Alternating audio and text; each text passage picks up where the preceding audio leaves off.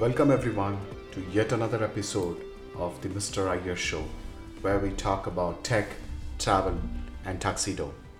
Uh, it's been a it's been a while since I got my last episode, uh, so this was the right time because I can see a lot of traction and a lot of action going on, where people are talking about SDRs, people are talking about sales practices, demos, uh, how a sales need to be done.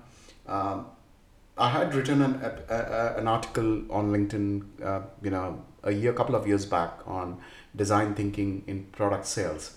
So I thought, let me make it an audio one, uh, get some more interesting tidbits so that which could be used for uh, by sales guys. So uh, here we go. This is the episode where we talk about uh, design thinking in product sales. Uh, so Pablo Picasso Leonardo da Vinci, Michelangelo, and then Steve Jobs. All these names resonate when it comes to art, abstract, or anything to do with design. But why Steve Jobs? You might be having this question. We'll answer that soon. What these great artists did, which no other man could think, was that they visualized for you. And cause sometimes we are not able to visualize what we want but once we see their work instantly, a thing comes to our mind. Yes, bingo. This is exactly what I wanted. Many times we are in doubt about what we want, and sometimes we don't even know whether we require those features. The product has a, but when we start using it, we realize that damn, this is exactly what we want. How many times this has happened to all of you? I'm sure you must be thinking, yes, this is something which I can correlate. Design thinking is not something new, but ancient thought process wherein different individuals have presented to us different aspects of life in their way, which we never thought would be required. The Industrial Revolution or the Technology Revolution, unless someone didn't design this in his head and made it possible, you and I wouldn't be sitting reading my article, which was accessible over a mobile or you know, even listening to my podcast on a, on a, over a mobile across the world. In design thinking are usually someone with a different mindset, aggressive, eccentric, and someone who is usually all about himself. In reality, they are thinking about doing something different. Steve Jobs, whatever we have read, watched, and learned, that he wanted to get work done. And if I design in mind, he would have wanted it to get it done. Some still argue that Apple products are, even though revolutionary, was inspired by some of the other products. It's okay to be inspired, as we always look at inspiration around us and we try to either make a similar product or even a better product. What Steve and Apple did is get inspired, but used design thinking to actually make it much better in many different ways, whether it is the ecosystem, the amazing operating system, or the platform, or the different devices which they have been bringing out here on here. Classy Apple design.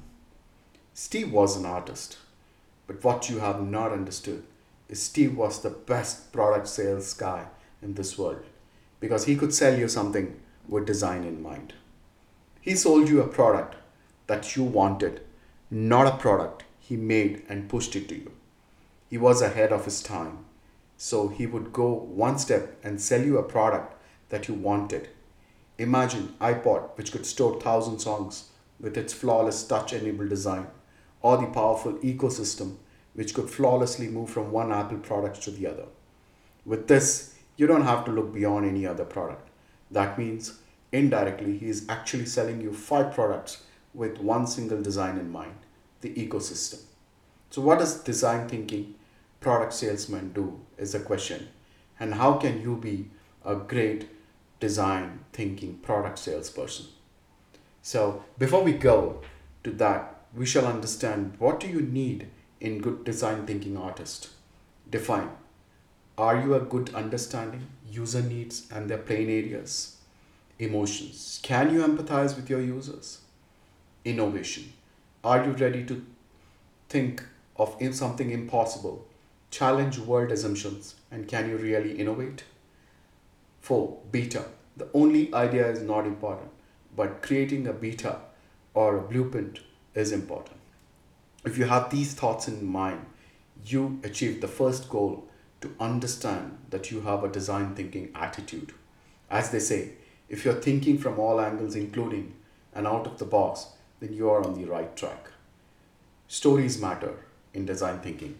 So let's understand what does a product sales guy needs to do. Most of the time when we are in sales, do we look at how to sell our product? How to convince the customer your product is the best? How the world will end if you don't buy our product? We push our product, not actually sell our product. It's very important to under, first understand the design of your product because you don't understand the design thinking behind your product, you will not be able to sell it. So, it's very important you need to understand these aspects of your product. First, is my product going to be the right fit for the customer? Second, is my product what the customer is looking for? Third, does it cover all the pain areas of my customer? Fourth, is my product user friendly? Five, does my product has a great UI design? Six, does my product design cover all the bases for the customer? To be a great product salesman, you need to start thinking like an artist. What do you think an artist is? He's a great visualizer. One, he's a great storyteller. Three, he used theatrics. Four, he fills it with characters. Five, he gives characters those different colors. And six, he lets us design or the story to get it talking. So typically understand if you're on a sales call, you need to visualize what your customer wants and understand what your customer requires. Second, create a story around your product. It could be a story which was a product which you sold to a customer similar to the one which you're pitching. Third, use theatrics. You could use all kind of theatrics. You could use the emotions, you could create sadness, you can create pain. When the customer's describing his pain areas, you could be theatric and say, oh, that's really something which our product can give you.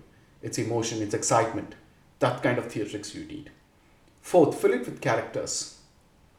Relate the customer. For example, if you're pitching a customer uh, a sales product or a CRM, you need to understand what you need to characters need to be used. You need to talk about an account manager, you can need to talk about the sales leader, the strategist, everybody.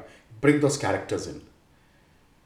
Let your design do the talking, the last thing, and that you need to understand. Sales will always remain an art, always remember. And salespeople, the best artists in their professional field. So product sales are no different.